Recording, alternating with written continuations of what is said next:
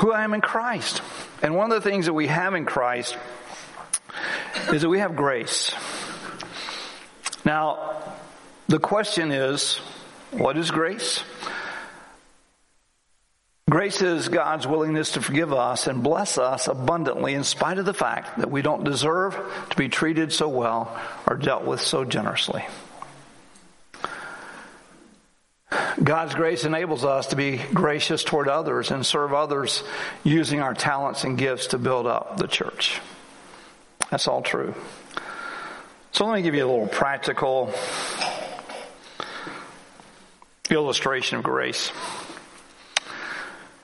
Dr. Billy Graham many years ago was driving through a small town, speeding, and he was pulled over by the police.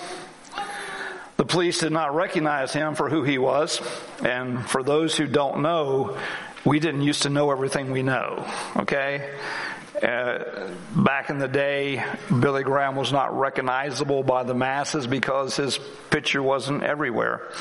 A prime example, Sheila and I were invited to go to Norfolk, Virginia way back in the 70s uh, to a pastor's conference. And in that pastor's conference, we had the privilege of meeting with so many of the Billy Graham evangelism staff and having small breakout sessions. We had a great time. It was really uh, just a God thing, and we're remembering it even today. And one of the Wilson brothers, I can't remember if it was George or, or Grady, they're telling a story. And they said what happened was that Billy Graham, just to show you how he wasn't recognized, Billy Graham was in a town in Georgia doing a crusade and one of the Wilson brothers was driving him back and he was sick. He had the flu. And so he was in the back seat and just not feeling well. And I want to say it was Grady. He was driving the car and over in the middle of the night, headed back to Montreat, North Carolina. He got tired, pulled into a truck stop and went and got a cup of coffee. He got back in the car and drove to Montreat, North Carolina. What he forgot to do was check the back seat because Billy Graham had gotten out to go to the bathroom. And so Grady drove off and left him in the bathroom at a truck stop. Billy Graham comes out of the bathroom, realizes he's there at this truck stop. He goes inside and asks them to call him a taxi.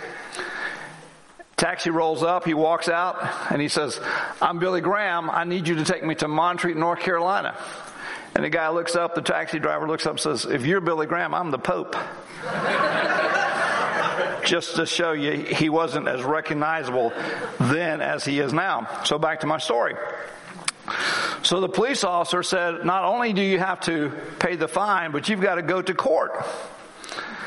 And so he goes to court, and again, the police officer hasn't recognized him, and the judge hasn't recognized him. And so he asks the question, Mr. Graham, are you guilty as charged of speeding? He said, Yes, sir, I am. He said, In that case, the fine is a dollar per mile that you were over the limit. You were over the limit 10 miles an hour, so you got to pay 10 bucks. He said, Yes, sir. As soon as he said yes, sir, for whatever reason, the judge realized who was sitting before him. He said, Oh, wait a minute. Aren't you the evangelist, Billy Graham? He said, Yes, sir, I am. He said, In that case, you still have to pay the fine, but guess what? I'm going to pay it for you. And he paid the fine. That's grace. And by the way, then the judge took him out for a meal.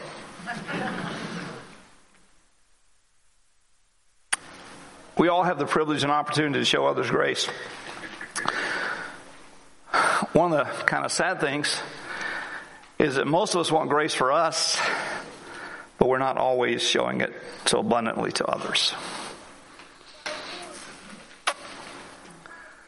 So the Apostle Paul is writing to the church at Corinth. And in this letter, and we're just going to look at the introduction this morning, in this letter,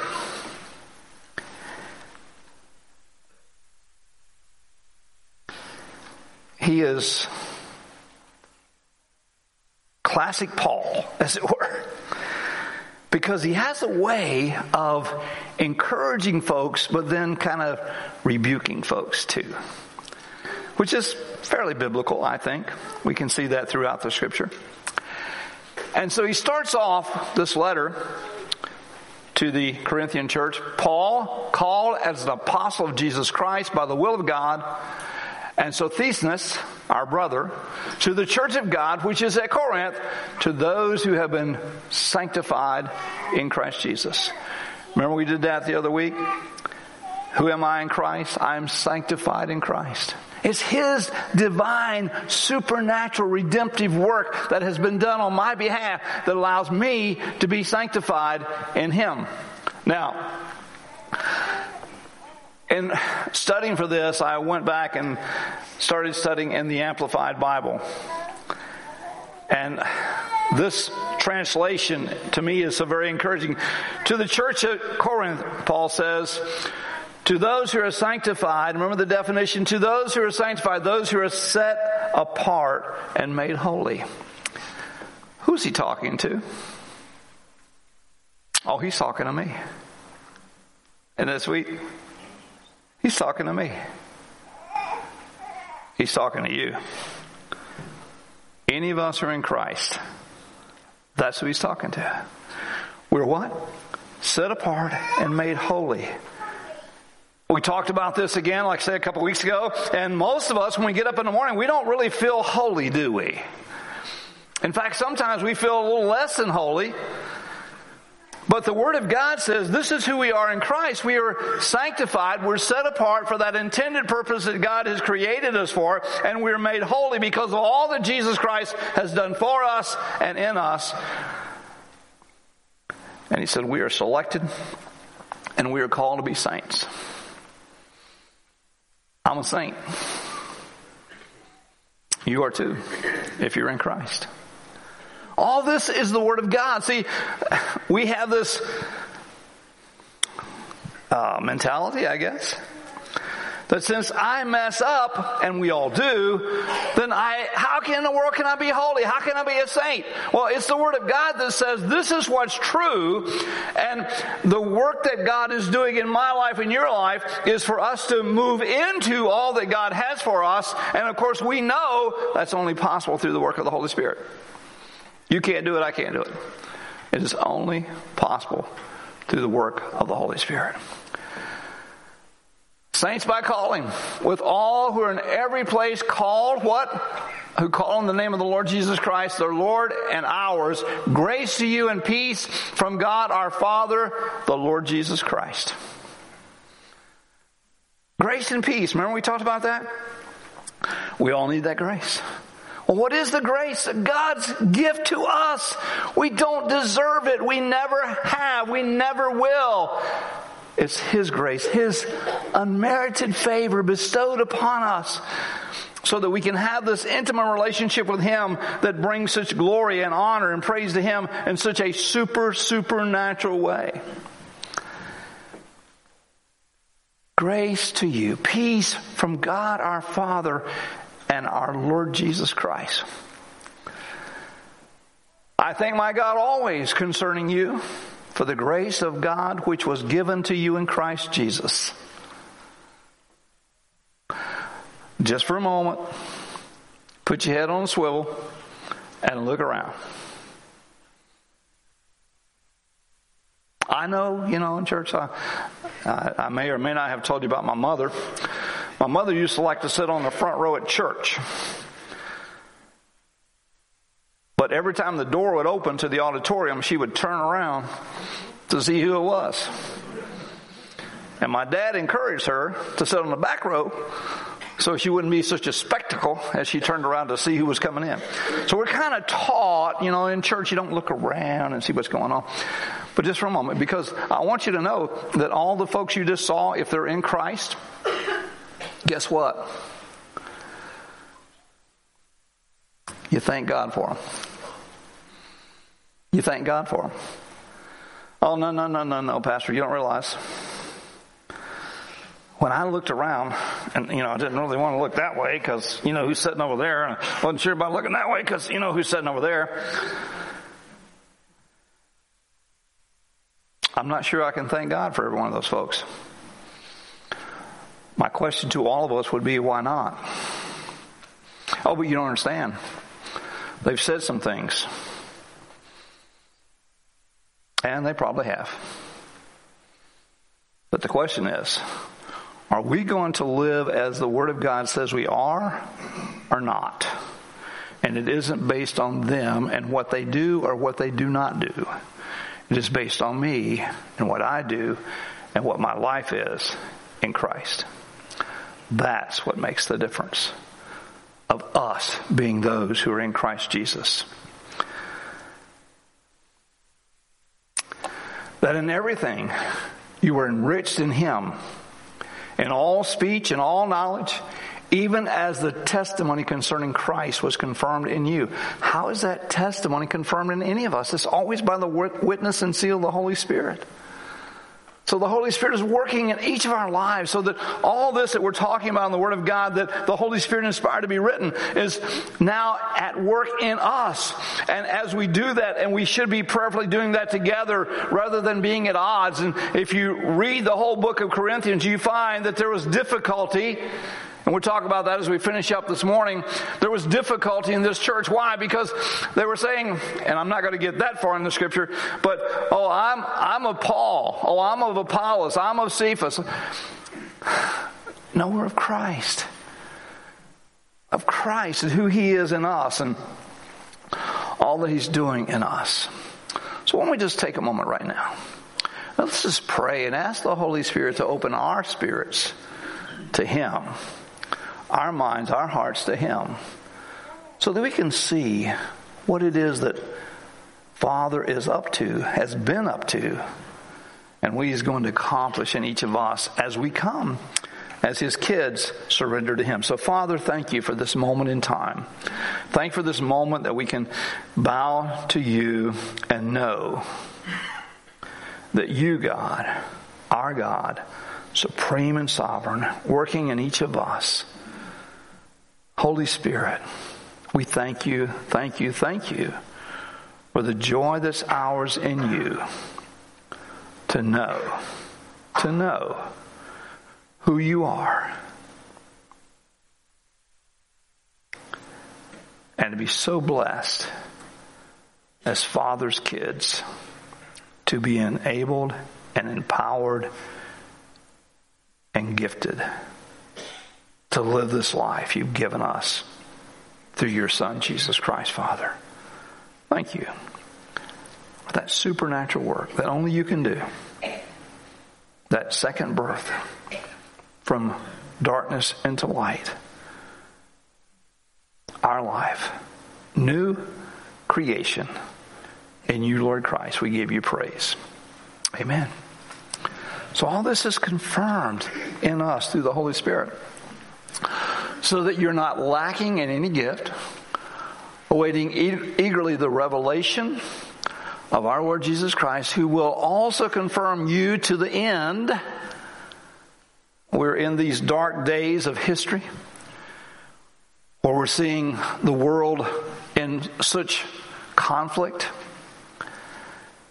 who will confirm you to the end blameless in the day of our Lord Jesus Christ. Now, I'm being a little suspicious here. If I'm wrong, it's not. I just wonder.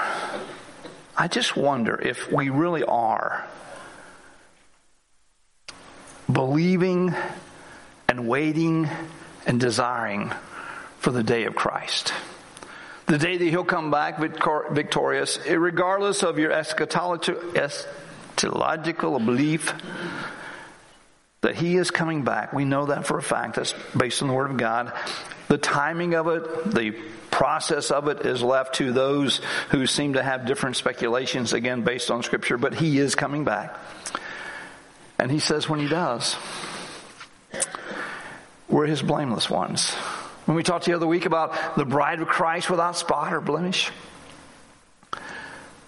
And so, God, thank you that you're doing that work in me and you're doing that work in each of us so that when that day comes, in fact, it says when he, when he appears, we'll be like him because he's done such a great work in our lives on his day of appearing.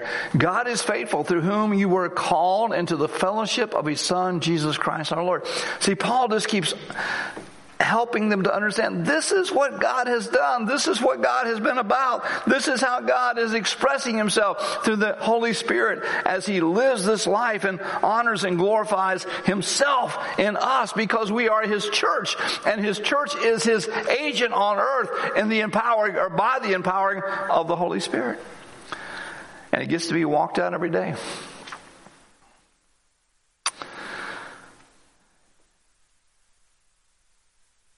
Now I exhort you, brethren. You see, he built them all up. He built us up. By the name of our Lord Jesus Christ, that you all agree and there's no division among you, but you be made complete in the same name and in the same judgment. So let me read it to you from the Amplified. To the church of God in Corinth, to those sanctified, set apart, made holy in Christ Jesus, who are selected and called as saints, God's people, together with all those who in every place call on and honor the name of the Lord Jesus Christ, their Lord and ours. Grace to you and peace that inner calm, spiritual well-being from God our Father and the Lord Jesus Christ. I thank God always for you because of the grace of God which was given to you in Christ Jesus, so that in everything you were exceedingly enriched in Him, in all speech, empowered by spiritual gifts, and in all knowledge with insight into the faith. In this way, our testimony about Christ was confirmed and established in you, so that you are not lacking in any spiritual gift which comes from the Holy Spirit as you eagerly wait with confident trust for the revelation of our Lord Jesus Christ when He returns. And He will also confirm you to the end, keeping you strong and free of any accusation so that you will be blameless and beyond reproach in the day of the return of our Lord Jesus Christ. God is faithful. He is reliable. He is trustworthy, ever true to His promise. We can depend on Him and through Him we are called into the fellowship with his son, Jesus Christ, our Lord. That's the sweet word of God speaking to our hearts prayerfully for us to realize what an amazing, amazing work that God has done for us. But then he gets to this place in the scripture where he says, Now I exhort you, brethren, by the name of the Lord Jesus Christ, that you all agree and there be no division among you, but that you be made complete in the same mind in the same judgment. Now, what we're talking about here is the unity of the body of faith. We're not talking about uniformity, but unity. Uniformity would be that we're all just clones, and that's not our God. He is so creative in his genius of creation. So, how can I make that real for us today? Let me do so by pointing out two events. Yesterday, we had the Great Pumpkin Party.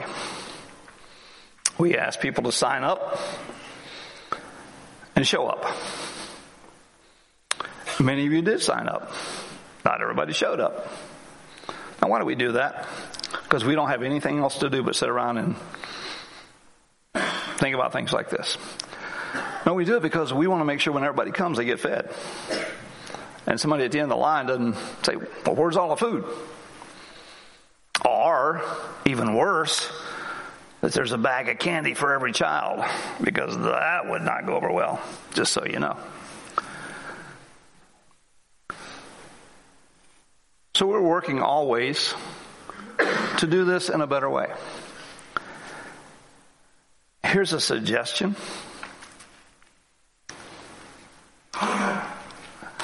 When the praise team finishes and we play the announcements, It'd be nice if you listened. When we send out a weekly newsletter, it'd be amazing if you would read it. Because believe it or not, in the announcements and the newsletter, we actually put out some instructions to help people understand what's being done, how it's being done, and as best we can, sometimes why it's being done. Maybe not always as clear on that.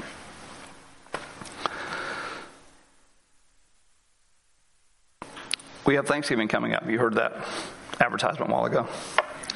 Thanksgiving is us as a church family gathering together and celebrating the fact that we are so thankful and grateful to God that we are so blessed as a people. So how do we do that?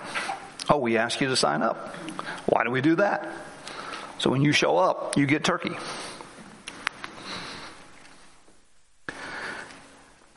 And it isn't for the whole world. This is a church family gathering for our church family. And we just sign our family up. Is any of that hard? Uh, somebody shake your head, yay, nay, you know, just help me out here. Okay. Not hard.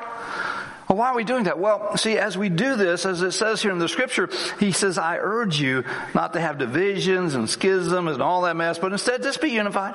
Now again, we're not all showing up doing the same thing. Yesterday we had people doing games, we had people doing food, we had people doing setup, we had people doing teardown. All that is part of an event at our church family. And so let me encourage you to just listen, read, pay attention. Also, last week, we asked if you would. I went through the covenant card, and then we asked you to fill out a serve card because this is how we're able to do ministry. So if you are here and you did not get those, would you please raise your hand because our ushers are ready to hand those to you just so you'll have them so that everybody has a reference point. Raise your hand high so they can see you. And let me say while those are being passed out, how grateful I am so many of you filled those out, turned them in last week. And let me give the admonition for those who are getting them today. As you do that, and as you pray and ask God what He wants you to do, how He wants you to serve, and we, we believe, I believe, and we believe that every person should be serving somewhere in some capacity. That's how the church family works. We're church family. So that's how we need to do that. But again, unless you sign up, it's a little difficult to figure out who's who doing what.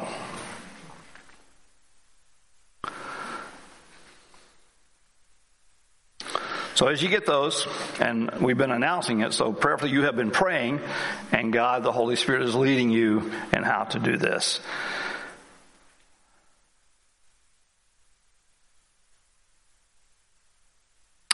To give you a little history for those who uh, maybe are a little recent with us, back in the day, when I say that, you might say, how far back is that day? It's a while back. We had what we called a nominating committee. And we would have a group of people who would get together and we have a list of all the responsibilities in the church and we would sit and prayerfully consider who would fit in each one. And then we put a name in there and then we go ask that person would they be willing to do that. Anybody ever heard of that system? Well, for those who never met Don Edders, Dean Edders is over here. That would be Dean's father, Don. Don was our Sunday school superintendent who was automatically, once he was placed in that office, who was on that nominating committee. And once in a while, Don would have a idea that sometimes he would forget to share with everybody else. And so we're coming up on this time where we're going to fill out these nominating committee sheets and have that, put those pe- people together and do those meetings. And Don gets up on a Sunday morning and here's what he says. We have decided, we have decided that we're no longer going to use these nominating sheets and nominating committee. We're just going to ask you guys to sign up and serve where God tells you to sign up and serve. Now that's a radical idea, but that's a Holy Spirit idea. so we put out the sheets, people started signing up, turning them in. And so Don and I meet to look at these sheets have been turned in. And we were immediately struck by, oh my goodness, we have some places that haven't been filled. What are we going to do? And we prayed. By the way, just in case you don't know, in church, there should be a lot of prayer. Because how else can we know what the Holy Spirit is leading us to do unless you spend time in prayer? That, and that's a hard one. We, we tend to want to show up for pretty much everything but prayer, which is what we're supposed to be doing. Anyway. So we're sitting there looking at each other. He goes, wait a minute, I got an idea. So then you have to understand back in the day, you know, back there, we had we kept records of everything. And so Don went and grabbed our records, and what we found out was this that every place somebody hadn't signed up for, we actually didn't have anybody in that place to be ministered to. You think the Holy Spirit might have figured that out before we did? Yeah, we kind of thought so. And so we went for a while like that, and as, as, time went on, we said, "Okay, God, how do we want to do this?" So we tried to keep breaking it down, so there wasn't because we we had these printouts of sheets, or I mean, we had everything listed, and you can see now from the serve cards or serve sheets as we have them. Not everything is listed. Some things are kind of general. We just want everybody to serve as God wants them to serve because this is what His church, power of the Holy Spirit. That's how we do it. And as a result, guess what? Everything's complete. Everything gets done. It's not putting a strain on just a few folks. It's just the work of the ministry and how the Holy Spirit guides us in that. So would you, right now, those who, and if you, if you somehow have misplaced your sheet, you haven't turned it in, please get one. Uh, because we want everybody here to serve. We want everybody here to know that this is a place for all of us to serve. And, and somebody came to me last week, so you know, we, there's two sides on this coin. Somebody came and said, you know, I turned in a, a, a sheet last week, or last week, last year, and I didn't get called. So if, for some reason, we miss somebody, please do not sit back and say, well, they don't want me to serve. No, just come and bring our attention to it. I exhort you, brethren, by the name of the Lord Jesus Christ, that you all agree and there is no division among you, that you're made complete in the same mind, in the same judgment. One of the interesting things that I have witnessed as a pastor in the 50 years I've been doing it is how these things happen in churches and how divisions occur and people get upset and they're all about whatever. When Paul's talking about this, he's talking about, okay, you're going to have to die to self. You're going to have to lay aside that selfishness. You're going to have to put that narcissistic personality aside and bow to the King of Kings and Lord of Lords. Let him guide you and direct you. Because that's what his church is to be. And we're all a part of that, whatever that capacity may be. We're all a part of that kingdom of God being expressed here on earth. And we're living in this grace that is such amazing, incredible grace. But I want to remind us of this from Romans chapter 6 that we want to be careful that we don't make assumptions about the grace of God.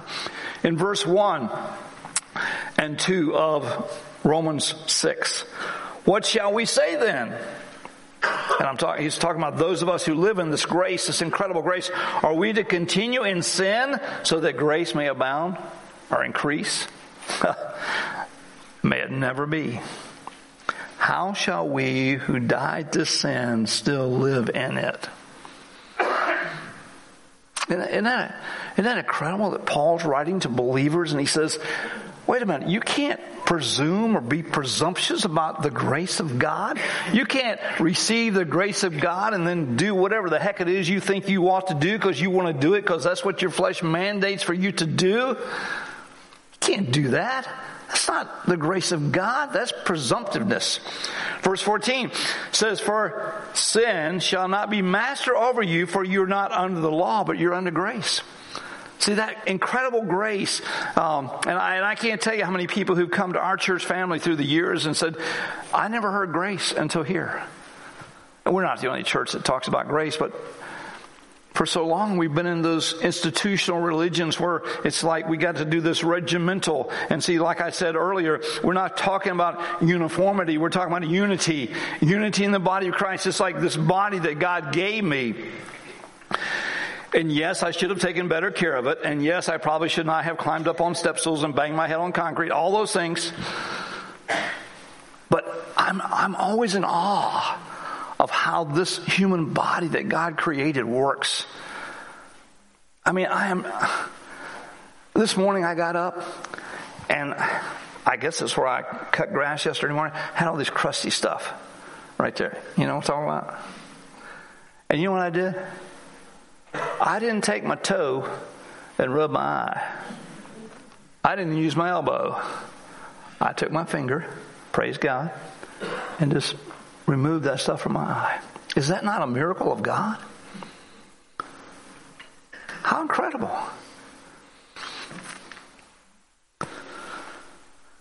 Yesterday, when we were here for the pumpkin party, and I went to my office and I found my little sippy cup sitting on my desk, I couldn't help but laugh. Because somebody here has a sense of humor. And I'm grateful that we do. I have been told by my adult children that I don't have one, so it's nice that we have folks around who do.